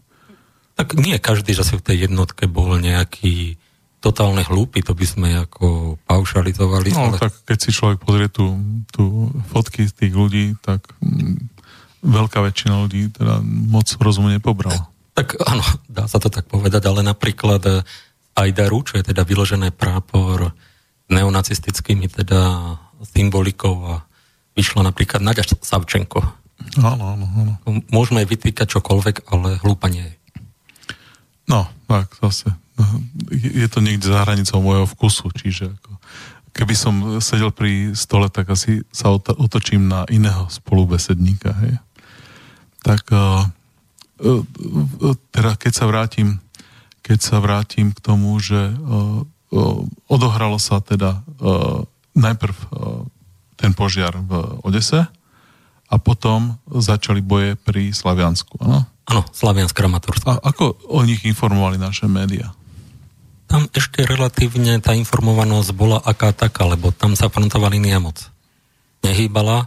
Už bolo teda jasné, že naše médiá sú protipovstalecké, ale nebolo o čom. Jako tá úplná tragédia médií našich sa udiala v bojoch o Južný kotol. A to bolo kedy? To už muselo byť niekedy začiatkom leta, mm-hmm. lebo už nastúpil prezident Porošenko. Áno. Turčinov skončil, nastúpil a jeho takým veľmi geniálnym ťahom, ktorý sa zapíše do dejín vojenstva, mm-hmm. sa rozhodol, že ukrajinskou armádou budú postupovať zo severa z juhu pozdĺž ruských hraníc a odrežú od ruského zásobovania a tým pádom povstalecké republiky skončia. No. Bola to veľmi taká zaujímavá vec, že verilo tomu aj na Slovensku množstvo renomovaných analytikov, ale neuvedomili si jednu vec, že celý Donbas bol zo sovietského, z čias sovietského zväzu jedno obrovské skladisko zbraní. Uh-huh. Pomaly, čo bolo tankov v Artemovsku, to nemalo Slovensko za celú svoju existenciu. existenciu a podobne. Oni istí čas, keď to povstalci obsadili, tak hľadali cez rôzne weby obsluhu do tých tankov. Nemali. Hmm. Hľadali teda na rôzne delá, takto háňali ako takých, čo sa v tom vyznajú. A v tom čase vlastne chodili tam aj Rusi, že si urobili dovolenku v ruskej armáde a chodili tam zarobiť nejaké peňažky. To, ako som to ja chápal, tak tým peňazí až tam toľko nebolo. No, čítal som aj ukrajinské weby a rozhovory a písali teda, že, že v hotovosti vyplácali na radnici v Lugansku vyplácali sedemsto až osemsto dolárov mesačný žolt týmto dobrovoľníkom. Hej. Čiže ne, ne, neboli to asi všetci, ale niekoľkým, niekoľkým, ktorí tam neboli ako dobrovoľníci. No a potom mali sme v Kasus Belli, v tom živom vysielaní sme mali nášho dobrovoľníka, ktorý tam bol v, v Lugansku a on hovoril, že áno, že on má mesačný žolt, že, ako, že to je tam normálne. Tak tam to bolo, ja pamätám na tú diskusiu o tých žoltoch, ale tá sa netýkala len zahraničných, ale všeobecne. Vše, všeobecne, všetkých, áno. Lebo to riešil ešte minister obrany Strelkov, že vlastne mu hovorili ľudia, áno, ja odídem bojovať, za vlast, proti fašizmu, proti no. nacizmu, proti banderovcom a moja rodina ostane bez obživy. A no. sused, ktorý je teda, ktorý má naložené v gatiach, ktorý sa kľudne poklonia Hitlerovi, len aby mal pokoj, on tú svoju rodinu dokáže zabezpečiť. No, presne tak. A tí vojaci mu hovorili, áno, aj my potrebujeme príjem. Nedá sa žiť len z hrdosti pre vlast. Áno. Čiže boli tam uh, ľudia, ktorí tam žili a ktorí boli dobrovoľníci, ale začali prichádzať aj ľudia zo zahraničia, najviac samozrejme z Ruska ale ja mám kontakty na španielsky hovoriacich ľudí, ktorí tam žijú. A teda niektorí, ten, čo mám kontakt, je profesor na univerzite, v, myslím, že v Lugansku on je. A, ale on tam sa občas potieva s dobrovoľníkmi španielskými a s francúzskými a tak ďalej. A to sú ľudia, ktorí tam vyslovene prišli bojovať. No a samozrejme, to isté sa dialo aj na druhej strane. Hej? Vieme o norských, švédskych a iných dobrovoľníkov, ktorí boli na druhej strane. A, takže ako pokračovali tie boje? Hej? A, už sme hovorili o tom, že sa presnul Strelkov do, do Donecka. Ži Luganska? Do Donecka. Do Donecka. A nechali ten Slaviansk obsadiť e, ukrajinskou armádou. Áno, Slaviansk, Kramatorsk a frontová línia sa presunuli až ku Gorlovke, teda do, dosť blízko na sever od Donecku. Hmm. A pri Gorlovke začali byť správy v médiách o znásilňovaní, čo robili tieto, tieto uh, uh, tie nacistické uh, batalióny uh, ako Ajdar a, a tieto. Je to pravda, alebo a, a, do akej miery to je pravda? Takto no, ono je to, je to pravda. Je to pravda a napríklad, lebo o niektorých vojakov došli aj tak, aj postojníkov, že ich zapichli tí miestni obyvateľia, príbuzní tých násilnených. Mm-hmm. Ale nedá sa povedať, že by to bola oficiálna politika velenia Ajdaru alebo velenia Azova, že príďte, rabujte, znásilnujte. To sa nedá povedať. Boli to jednotlivé excesy vojakov, ktorí sa treba užrali. Mm-hmm. Druhý fakt je, že nejaké vojenské súdy a následne na to ne, to, čo by civilizovaná armáda urobila, tak to sa nedialo potom. No. U ukrajinských síl to bolo iné. Tam sa to dialo vojenské, priamo u armády. Ak bolo, tak nasledoval trest. Hej. Čiže to bolo, to bolo... Kedy začali tie boje o letisko? Boje o letisko prebiehali prakticky po celý čas. Hm. Oni to letisko stratili dosť nešťastné, ten prápor Vostok pod vedením ešte Chodakovského. Nečakali, že bude na nich urobený letecký úder. Mhm. A pod leteckom úderom sa obrana zosypala a do troch štvrtín vstúpili ukrajinské jednotky. Ale to bolo ešte relatívne v začiatkoch toho konfliktu. Čiže to bolo ešte niekedy v máji, hej? O, tak sa mi zdá. A tam, tam bojovali jednotky, ktorých volali kyborgovia. Prečo ich volali, že kyborgovia? No, sú na to rôzne teórie, ale že chodili bojovať pod práškami. To je taká naj. Mhm, mhm, no, jasne. Ale boli pomerne dobre vyzbrojení, vycvičení a hlavne na tej výzbroji, teda to, to bolo strašne veľa týchto. A tie zbrane mali pôvod na západe, boli to západné zbrane. Pravdepodobné áno, ale zbrane západné sa dostávali aj povstalcom, tak... No, tak ale posla, povstalci majú dosť tých ručných palných zbraní z... tých á ká štyridsaťsedem a podobných, pokiaľ toto boli um, aj format nábojov, hej, á er pätnásť je úplne iný, čiže to boli norma NATO. Áno, tak ono povstalci asi potom nevedeli zásobovať a tak, ale ako keď ukoristili. Ukrajinská armáda mohla mať západné zbranie už aj pred vypuknutím konfliktu. To je pravda, to je pravda. Dobre, potom padlo to lietadlo.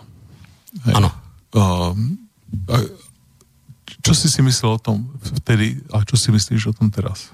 Tak v prvom rade, dva dny predtým bolo bombardované Snežné, kde boli aj civilné obete, včetné deti uh-huh. v tej oblasti. Ten deň tam lietali ukrajinské bombardovacie es ú dvadsaťpäť, aj keď neviem, či na vláčo útočili, ale každopádne učali vo vzduchu. V tom čase bolo povinnosťou leteckého dispečingu tam nič neposielať. Áno. Aj keď oni si teda mohli teoreticky mysleť, že mohli byť vo výške desaťtisíc metrov, ale každopádne, keď sa niekde bombarduje, tak posielať posie- nad, lietadlo nad oblasť, let, kde bojuje protivzdušná obrana s letectvom, to je podľa mňa, to, to je jednoznačný výnik. Ak sa niekde má uplatňovať škoda na regresii a podobne, tak na ukrajinskej strane, pretože je letecký dispečing, poslal lietadlo tam, kde do vojnovej zóny, kde v tom čase pôsobilo ich vojenské letectvo. No tak, ale treba povedať, že tie lietadla už v tomto koridore mali mať výšku desaťtisíc metrov a to lietadlo bolo zostrelené na nižšej výške, áno? Na nejakých osemtisíc metroch. Myslím, že bolo to trošku vyššie, trošku klesli oproti stanovenej výške, ale nebolo to nejaké dramatické klesnutie. No, osem tisíc metrov je, dvetisíc metrov klesnutie je dosť, hej? Tie koridory bývajú na desiatich, ale sú veľmi striktné. Ja keď sledujem, keď sledujem, ke, letím lietadlom niekam, tak vždy vidím, že vystúpame a ak znižíme svoju letovú výšku, tak vždy sa ozve pilot a vysvetlí, že je to kvôli mračnám oblačnosti, ktorá je vo výške alebo niečo také, lebo je to pre nich energeticky výhodné, hej, byť v tej vyššej výške, menší odpor je tam vzduchu. No, čiže to je, toto bolo dôležité. No a potom uh, tí povstalci mali len uh, ľahkú protivzdušnú obranu a tá do, do, do akej výšky dokáže zasiahnuť lietadlo? Myslím, že čo oni mali, tak mali tie, neviem presne, jak to volá, ale čo je iba stanica, aj všetko je v jednom, to není jak buk, čo má aj radar zvlášť, aj mm, odpaľovacú stanicu, aj zásobný. Není to teda taká malá kolóna, ale je to jedna. Tuším, do šesť tisíc metrov vedeli, do sedem tisíc. Mm-hmm. Čiže teoreticky sa dá povedať, OK, ale aj tak je to bezpečné do osem tisíc metrov dopravné lietadlo poslať. No, ja, ja bych oponoval teda. No, povedz. Tak obsadia teroristi obchodný dom, hej? Mm-hmm. A tak máme pocit, že majú len nejaké malorážky. Mm-hmm. Tak pustíme nakupovať ľudí do obchodného domu, alebo nepustíme? No nepustíme, nepustíme. Hlavne nie, že tri poschodia majú obsadené a na horné poschodie pustíme niekoho nakupovať, to určite nie. To, akože, to, to súhlasím. Dobre. No, to, to si si myslel teda vtedy a teraz si myslíš, že čo? Kto to zostrel tým? Ktorý buk to bol? Bol to ruský buk, ktorý prešiel cez hranice a zase sa vrátil? Alebo to bol buk ukrajinský a urobila to nejaká ožatá posádka alebo, alebo dokonca dostala priamo uh, príkaz od svojich vediteľov zostrelte? V prvom rade otázka, či to bol vôbec buk. No a uh, čo si o tom myslíš? No, mám tam jednu pochybnosť, jednu jedinú. Buk je raketa, ktorá niekoľkonásobne prevýši rýchlosť zvuku. Uh-huh. Zanecháva za sebou veľmi silnú dymovú stopu a veľmi silnú akustickú stopu. Uh-huh. Ke, možno si číta, teda poslucháči spomenú, že varovávali niekedy v slovenskom rozhlase, že bude slovenské letectvo prekračovať rýchlosť zvuku a akustická vlna môže byť tam a tam a tam, že aby sa ľudia nezlakli. Mm-hmm. Čiže rovnaká, ak nie aj silnejšia akustická vlna by musela vzniknúť pri tomto. Je to relatívne hustá, husto obývaná oblasť, niečo ako Ostravsko-Karvinsko. Je tam, bombardovalo sa to tam, takže myslím, že prvé, čo by urobil každý, keby začul nejaký zvuk, tak sa otočí na oblohu. Mm-hmm. A jak si svedectva o stope po tej rakete chýbajú? Súhlasím. Tá stopa závisí aj od vlhkosti vzduchu a môže, keď je veľmi suchý vzduch, čo bolo, čistá oblačnosť, tak môže nebyť, áno? Len tieto rakety sú, myslím, že na tuhé palivo a tie nechávajú tú dymovú stopu dosť badateľnú. Jasne. Mhm. A, čiže to je taká prvá pochybnosť, čo tam mám. Ďalšia vec je, že buk, tam treba trošku pre takéto výšky ho nejako navigovať. Mhm. Čiže tam musí byť zapojená tá radarová stanica. Tam nestačí, že ja mám odpaľovacie zariadenie. Tam musí mať veliteľský voz, radarovú stanicu, to všetko musí sedieť. A nie je žiadna známo, že by toto povstalci niekedy kompletné boli mali, že by to ukrajinská armáda tam nechala kompletné. Nie, ale tak zase som videl na... No, mm, teraz si nespomínam, jak sa volal taký americký web a ten uh, ukazoval fotografie uh, buku z mobilu a za ním bol nejaký billboard. A teda bola aj mesiac debata o tom, že či je to autentické a či skutočne, ale každopádne v blízkosti ukrajinských hraníc sa buk podľa všetkého, podľa týchto fotografií pohyboval. Hej. No, túto fotku som analyzoval osobne za pomoci Google Artu, za pomoci miestnych snímok. Nebolo to v Lugansku. Čiže nebolo to, ale bolo to v Rusku? Nie, skôr by som povedal, že jedno mesto na Ukrajine e, spoznali lokalitu, a teraz neviem, či už nespomeniem, jak sa volá. Hej, tak každopádne teda uh, vyvrátili sme to, hej? Plus tá križovatka v Lugansku, ktorá to bola popísaná, že to má byť ona, nebola to ona. Uh-huh. Dobre. Takže nemáme informácie o tom, že prišiel Buk, takže zostáva, že buď to nebol vôbec Buk, alebo to musel byť ukrajinský Buk. A tam bolo nejaké svedectvo o tom, že niekde prišli z Ukrajinci s Bukom, rozbalili ho a našli sa tam potom ráno, že ráno sa veľmi rýchle zbalili a že našli sa tam fľašky s pivom. E, áno, to sa spomína ten Buk, čo bol umiestnený pri Zaroščenskom, ale nie je úplne jasné, že či by jedna, lebo tam musí fakt veliteľ dať príkaz, radarová stanica musí fungovať. Rusi zistili v tom čase intenzívnejšiu činnosť troch ukrajinských bukov tých radarových staníc, ale mohlo to súvisieť aj s tými, že si monitorovali tie vlastné súčka. Mm-hmm. Čo tam v tom čase mali. Každopádne tak nech už strieľal, kde kto to lietadlo tam nemalo byť. To, súhla, to súhlasím. Pretože tepelná stopa súčka sa mohla kľudne prekryť tepelnou stopou toho Boeingu, optický prehodia raketu a mohlo to byť. Každopádne povstalci nestrieľali na lietadlo úmyselne, ak by strieľali, pretože nevedeli, že príde. Áno. Súhlasím. A v ôsmich kilometroch to je strašne vysoko. Bež, bežný človek, alebo v deviatich, bežný človek tie lietadla nevníma. My vnímame lietadla tak, keď sú tritisíc metrov maximálne. Je to pristávajúce lietadla.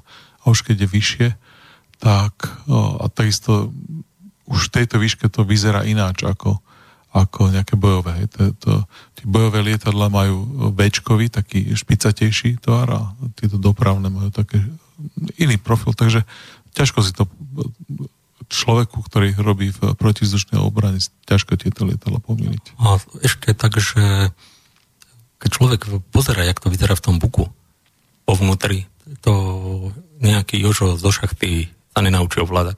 Čiže určite op- hypotéza, že opití vojaci náhodou niečo stlačili, je vylúčená. E, si myslím, že áno, že náhodou niečo stlačili a zároveň by aj niečo trafili. No, súhlasím, súhlasím. Dobre. E, to bolo, padlo em há sedemnásť. Ako pokračovali boje potom?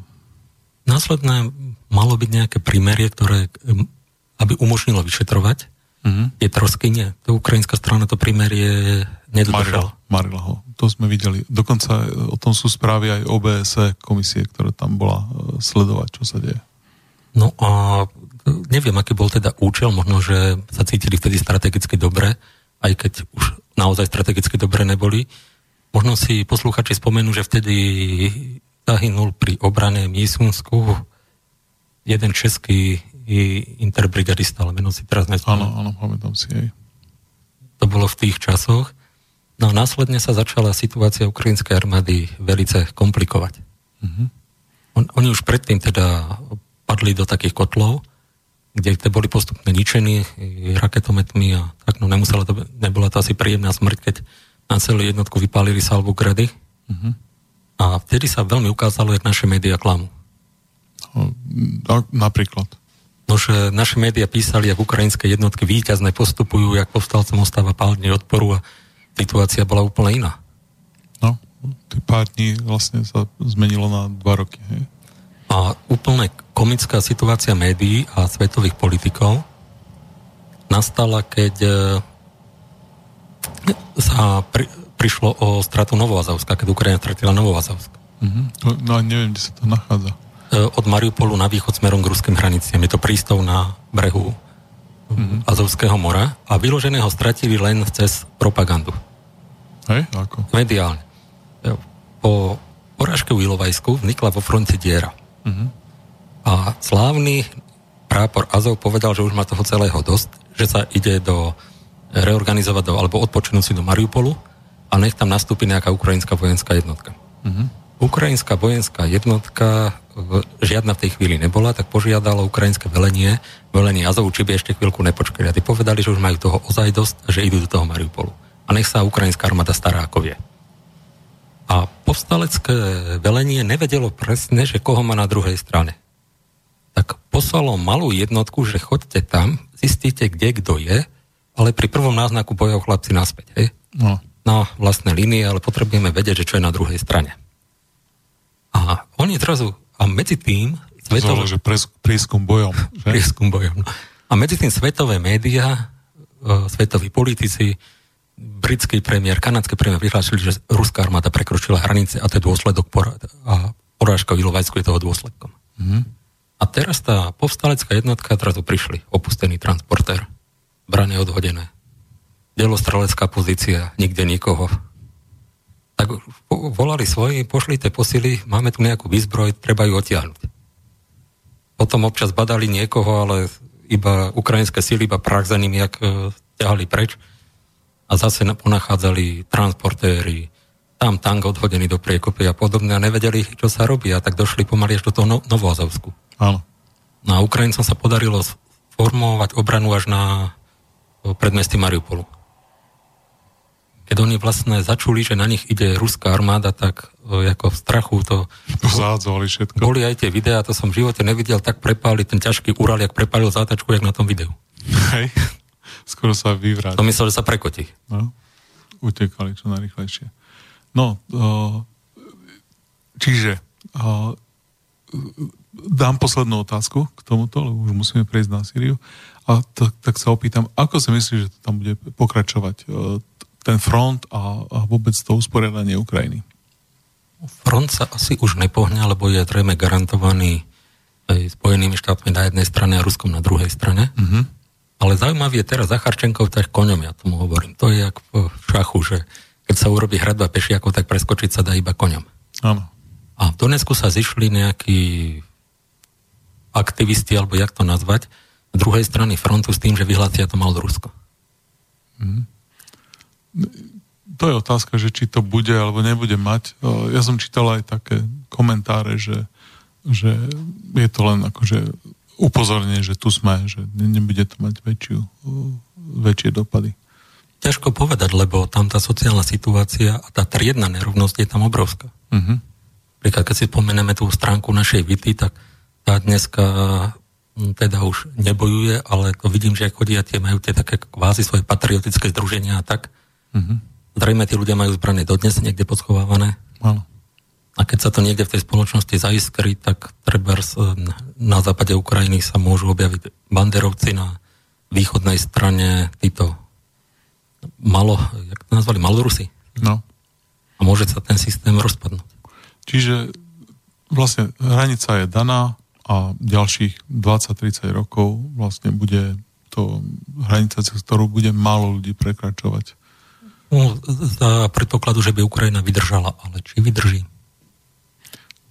To závisí aj od svetovej situácie ekonomickej a od politických, od toho, jak silný bude Trump a podobne.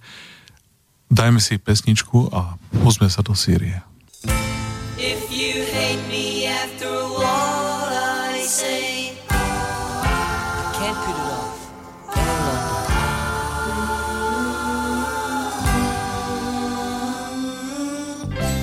Just gotta tell her anyway.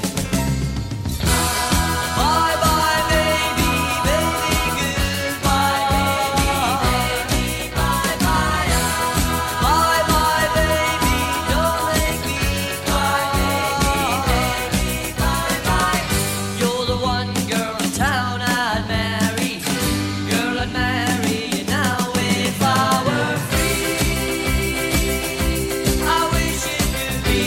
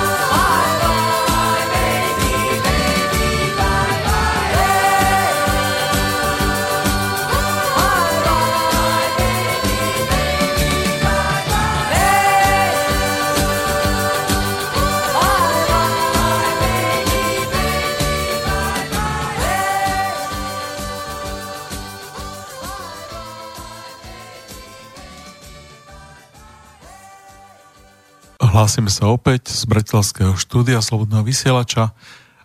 Rozprávame sa dnes v programe Trendbox s Mirom Jurišom, s blogerom a komentátorom. Prebrali sme Ukrajinu, povedali sme si, že, že ten status, ktorý, stav, ktorý tam je, môže trvať ďalšie desaťročia. A Ukrajina vlastne svoju dôležitosť presunula teraz na Sýriu.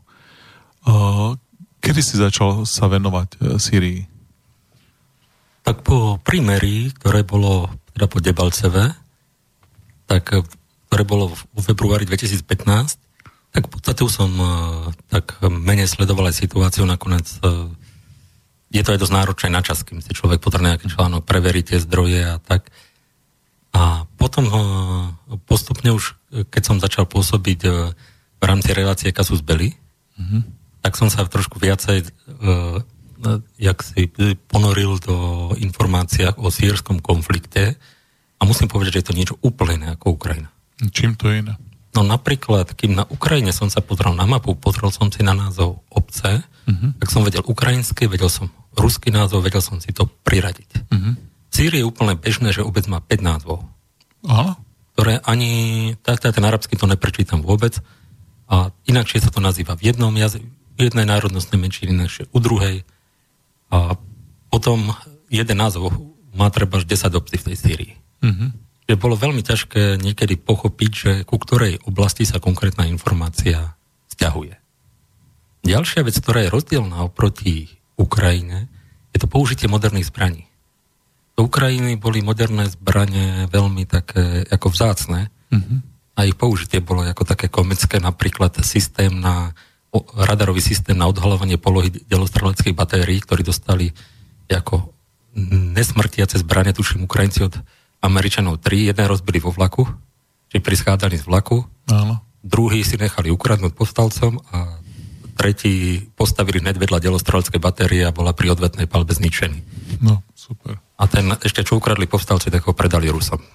Áno, a Rusi to rozobrali, vylepšili a používajú.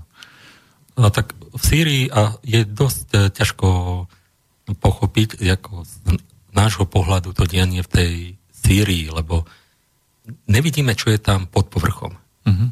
Keď bol, bol u nás, pozrieme sa teda na mapu a vidíme teda červený flag vládnych vojsk, čierny Isilu, zelených tých umiernených, ja im hovorím eurohodnotový, hej, tak to smiešné.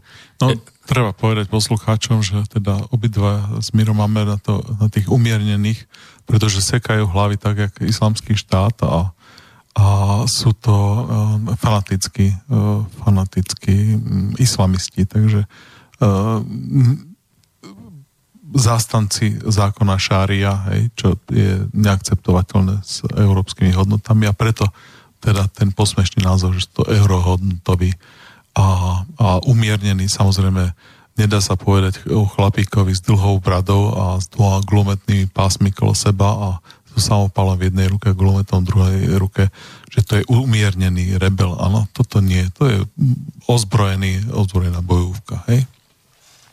A ťažko teda vidieť niektorým tým veciam pod povrchom, napríklad teraz je veľmi zaujímavá informácia z juho východnej Sýrie, teda na hraniciach Jordánskom, mm-hmm. kde pôsobila teda skupina umiernených islamistov pod do západnou podporou a mala tam dokonca aj základňu západných jednotiek.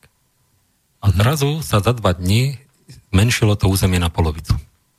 Bez akýchkoľvek bojov. No podstat a príčina časť týchto umierných pochopila, že jednoducho už je to stratené a dohodla sa za Asadom. Mm-hmm. Darmo predtým teda prišiel nejaký džíp, hej, uistený o podpore, o všetkom, džíp odišiel, prileteli ruské lietadlá a realita bola no. tam, kde bola. Nakoniec tam došlo aj k tým situáciám, že spojenecké letectvo, teda západné letectvo hádzalo bomby pred postupujúce sýrske jednotky, aby ich zastavilo. A deklarovali to tak, že tá základňa v Al-Tanfe je pre nich dôležitá a že si nežiadajú, aby tam niekto postupoval a už vôbec nie Hizbala. No.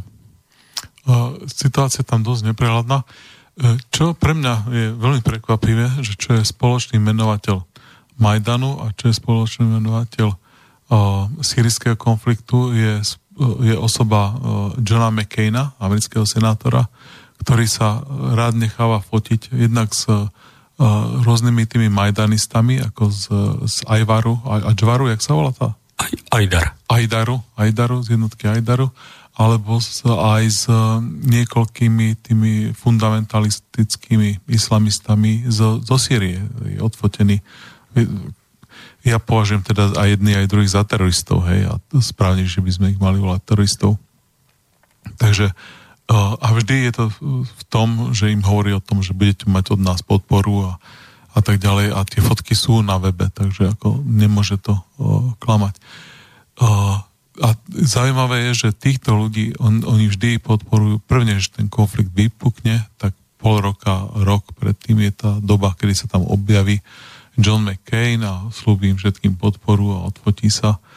A o, boli takéto fotky, a žiaľ som si ich neuložil, boli fotky z tých ozbrojených, čo na Majdane robili neporiadok, tých majdanistov, tak boli fotky, oni sa niekde v Polsku trénovali a John McCain tam za nimi prišiel a bolo to ešte, ešte hlboko v roku dvetisíc trinásť, keď, keď sa to školenie o tréning tam, tam udial. A podobne to fungovalo aj, aj, aj v Syrii. Hej, to prišla.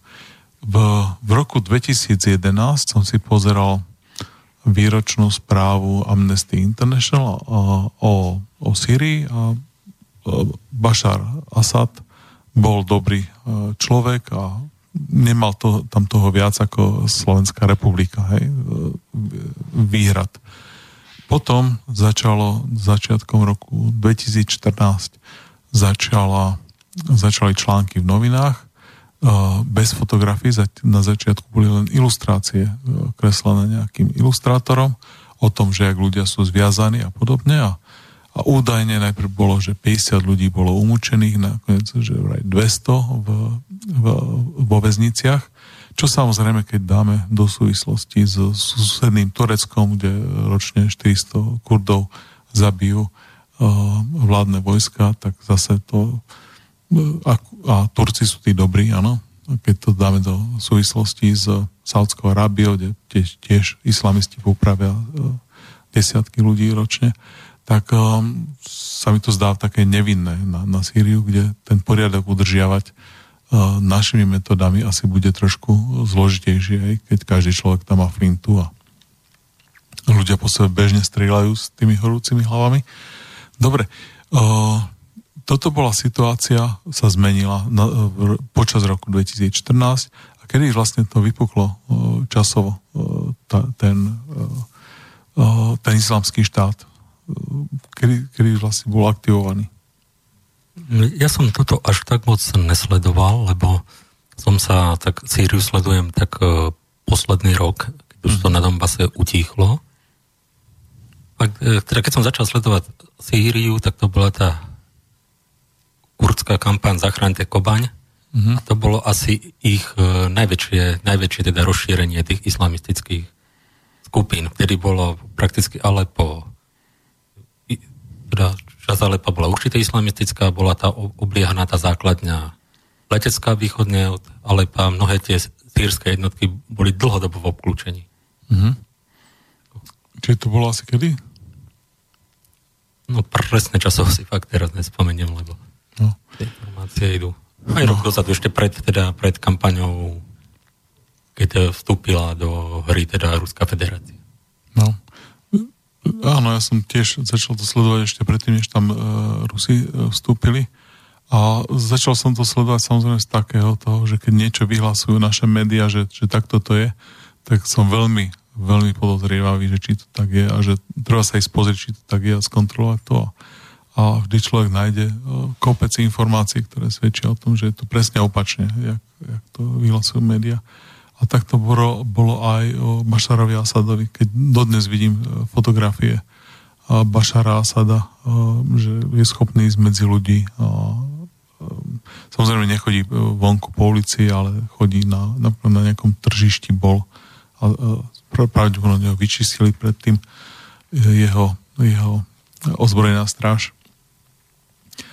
A prečo je tá Sýria podľa teba taká dôležitá? Prečo, prečo tam vznikol Islamský štát? Kto ži, živí ten Islamský štát? Neviem, či viem na toto kvalifikované odpovedať, ale Islamský štát je niečo ako organizácia, ktorá zastrešuje radikálnych sunitov. Uh-huh. To je niečo, čo vzniklo v Iraku, uh-huh. ako odpoveď na hodenie Sadáma Husajna na tie pomery potom, keď tam nastúpila šítska vláda, tak nejako to takto súvisí. A jeho preliate do Sýrie bolo pravdepodobne niekým zvonku podporované. No tak tie začiatky toho Islamského štátu boli také, že prišla ozbrojená jednotka a uh, Američania tam mali uh, no najprv začne tým, že Sýrska národná banka mala svoju pobočku v nejakom meste a mali tam uh, zásoby zlata a peňazí a povrne mala ozbrojená jednotka nejakých tridsať chlapov, to prepadlo a uh, si tie peniaze zobrali. Čiže to bola prvá vec. A druhá vec, zase na inom mieste Uh, Američania po čiastočnom odchode z Iraku nechali uh, štyristo džípov a nejaké zbrane, to už si o tom čítal tiež, no a tiež to prepadli uh, prakticky, myslím, že tam boli jeden alebo dvaja strážcovia, ktorí sa bez boja vzdali a zobrali si štyristo džípov a, uh, a ľahké aj ťažké uh, zbrane tam mali, hej, čiže ťažký guľomet, uh, uh, nejaké ľahké kanóny a podobne uh, boli tam.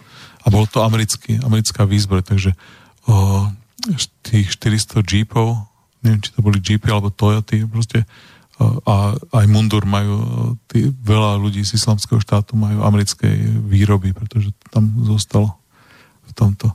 Takže vzniklo to tak a samozrejme dostávali veľmi veľa podpory a výcviku a dodnes o, sa hovorí, že sú cvičení mnohí z nich o, z amerických peňazí. Hej. Bol také vypočúvanie v kongrese, kde zavolali si jedného generála a kongresmani sa pýtali, že je to pravda, že, že ste použili tých päťsto niečo, miliónov dolárov na vycvičenie opozície proti Asadovi? Že áno. A koľko z nich zostalo? No, tak štyria alebo piati. No a už v tej ukážke nie je, že čo sa ho pýtali ďalej, ale ďalej sa ho pýtali, že, že a kde sú tí ľudia? No a tí všetci ľudia prešli na stranu Islamského štátu, čiže oni školili ako umiernených rebelov a všetci tí umiernení rebeli skončili, skončili v, v, v vojskách Islamského štátu. Uh, ako o tejto uh, situácii informovali naše médiá? Myslím, že informovali o tomto. A bolo to v čase, keď mal Islamský štát veľký teda rozmach. Uh-huh. Myslím, že dneska by už asi do Islamského štátu nikto neutekal, lebo vyzerá to, že, sú, že to majú zrátané. A či myslíš, že to za pár mesiacov môže aj kľudne zaniknúť úplne? Uh, ako nejaké územie, súvisle kontrolované územie, určite to môže byť otázka aj dvoch mesiacov. Mm-hmm. Tak to je, to je dobrá, dobrá správa. No a e, ako sa to bude vyvíjať na, v Syrii podľa teba ďalej? Nie som taký znalec miestnych pomerov, pretože vždycky tieto udalosti vychádzajú z nejakého základu, do ktorého nevidíme. Mm-hmm. Že e, nevieme povedať, že či napríklad e, tí miestni kmeňoví vedcovia si povedia, už bolo toho dosť, tak budem sa na území svojej pôsobnosti snažiť, aby tu žiadne rozbroje neboli. Mm-hmm. Alebo či teda budú sklóny využiť treba oslabenie susedného regiónu a niečo mu tam zobrať a podobne, aká bude centrálna vláda.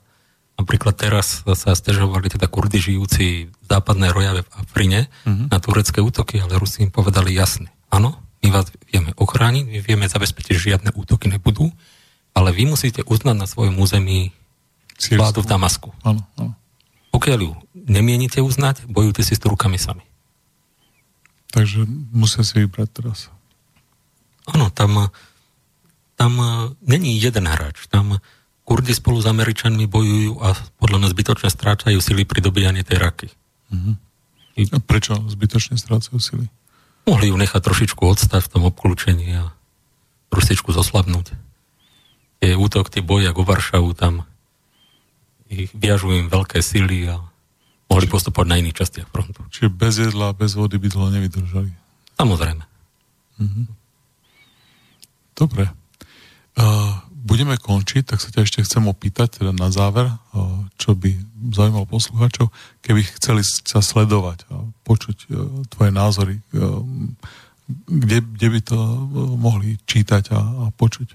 No v podstate tým, že nie som profesionál a žijem bežný život pracujúceho človeka, nemám toho času toľko, že by som mohol pôsobiť na teda nejako extra viditeľnejšie, tak dneska ma je počuť v relácii Kasus Belli. To chodí o, o ktorej a kde? Chodí to každú druhú stredu na Slobodnom vysielači, Studio Mijava, od dvadsať tridsať. Vyššie. Vyššie. Aj do, aj do polnoci. Niekedy do polnoci podľa témy, niekedy do dvadsaťtri. Dobre, takže ďakujem za návštevu. Nezabudnite Mira Juriša počúvať na Kasus Belli každú druhú stredu od dvadsať tridsať. A ešte raz ďakujem a prajem poslucháčom pekný deň. Pekný deň prajem. Táto relácia vznikla za podpory dobrovoľných príspevkov našich poslucháčov. I ty sa k nim môžeš pridať. Viac informácií nájdeš na w w w bodka slobodnyvysielac bodka es ka. Ďakujeme.